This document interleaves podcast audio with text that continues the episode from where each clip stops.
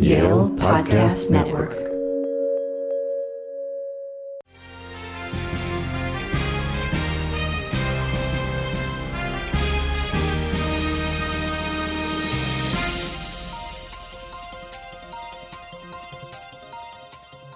Welcome to the Macmillan Report. I'm Marilyn Wilkshire, host, and our guest is Carolyn J. Dean, who is the Charles J. Stille Professor of History and French at Yale.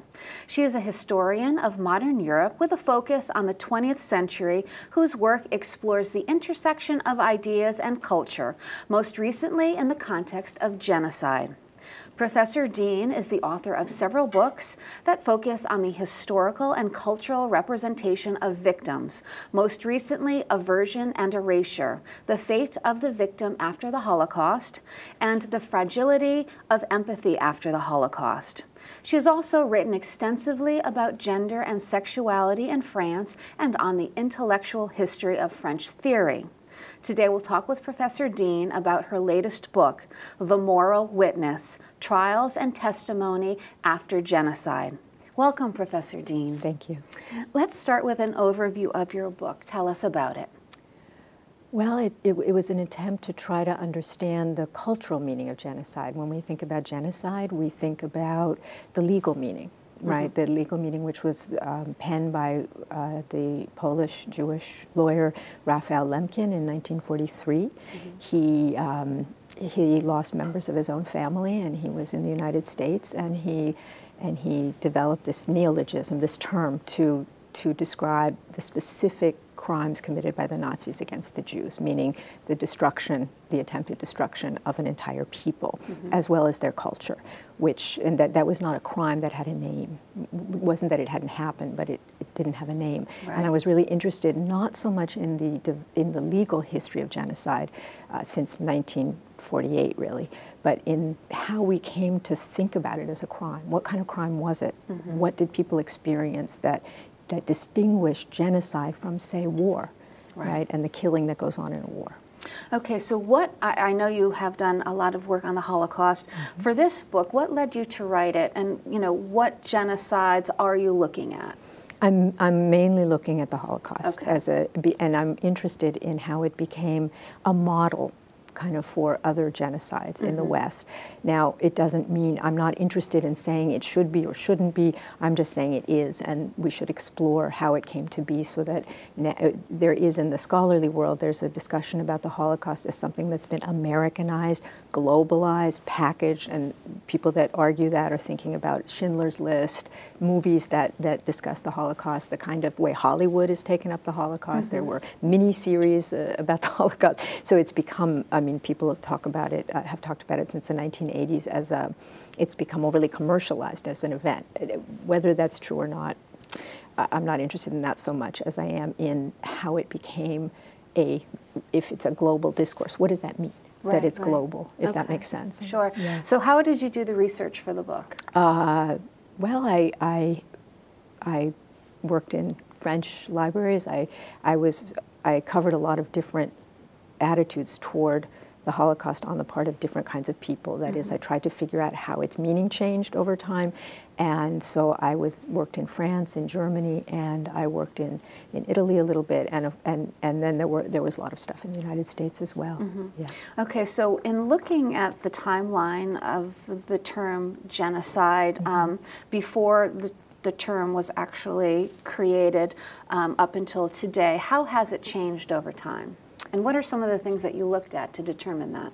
Well, the most important thing, I suppose, it, it was coined, as I said, in 1943.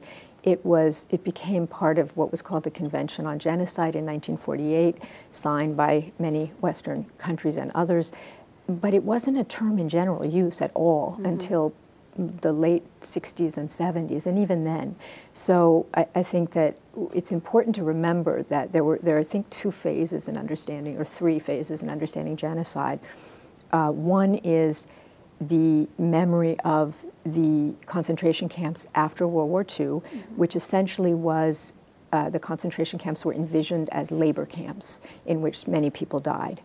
Uh, and then after 1961 and the trial of Adolf Eichmann, the Nazi minister for transport in Jerusalem, uh, the, his trial really created this image of the survivors and, and brought attention to the fact that millions of Jews died. Now, it's hard for us to imagine, but actually, until the late 60s and 70s, people did not think of the Holocaust as a crime against Jews. Mm-hmm. It was considered as, to be a crime against humanity, really. Right. Um, and, uh, and its victims were political resistance and civilians and, and others, but not Jews in particular.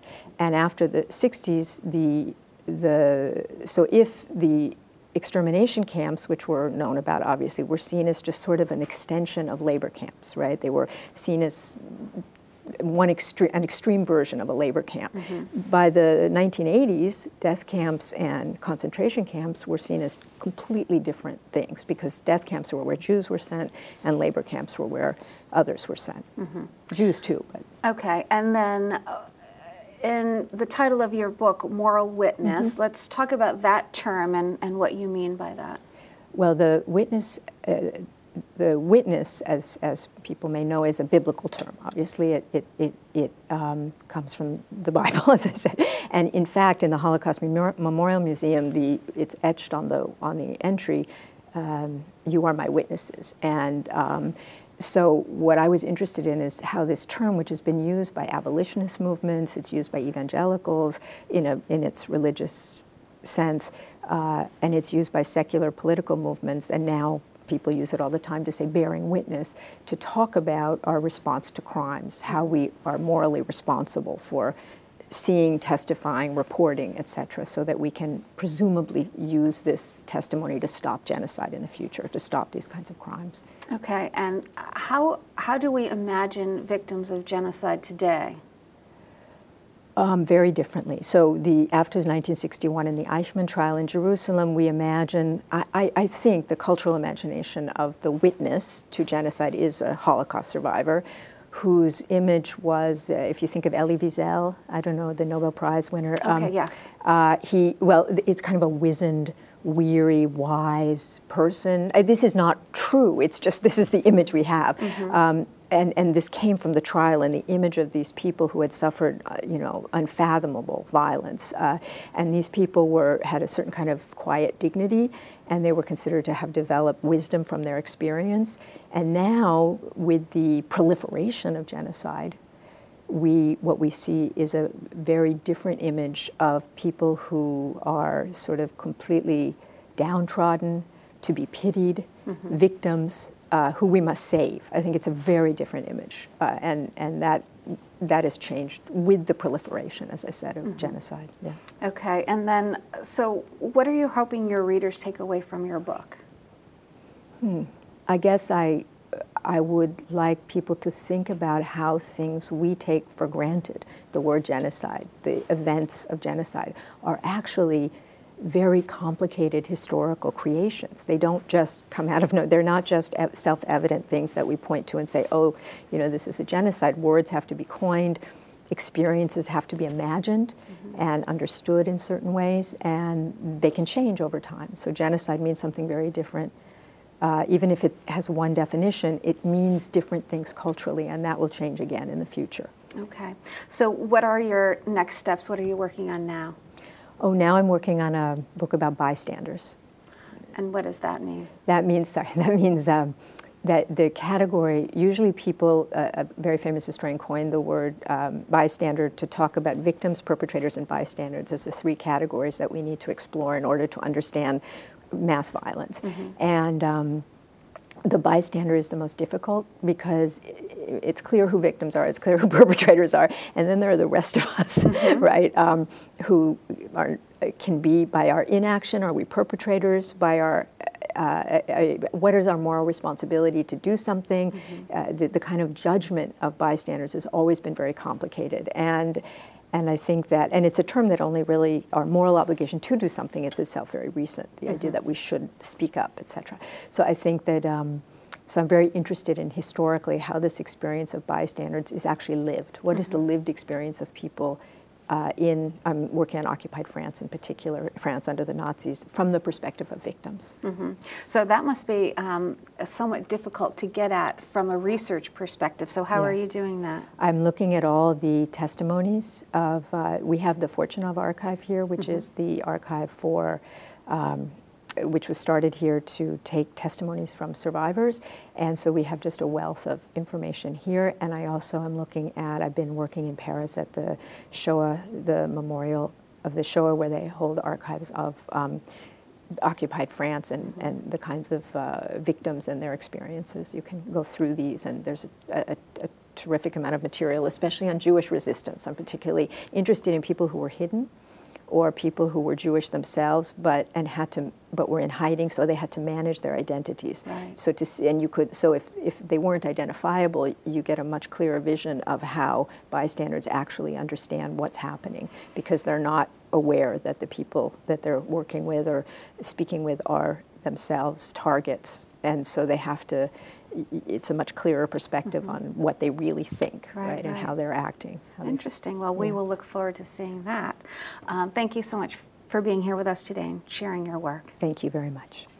For more information about Professor Dean and her research, please visit our website at macmillanreport.yale.edu. Be sure to join us again for another episode of the Macmillan Report, made possible through funding from the Whitney and Betty Macmillan Center for International and Area Studies at Yale.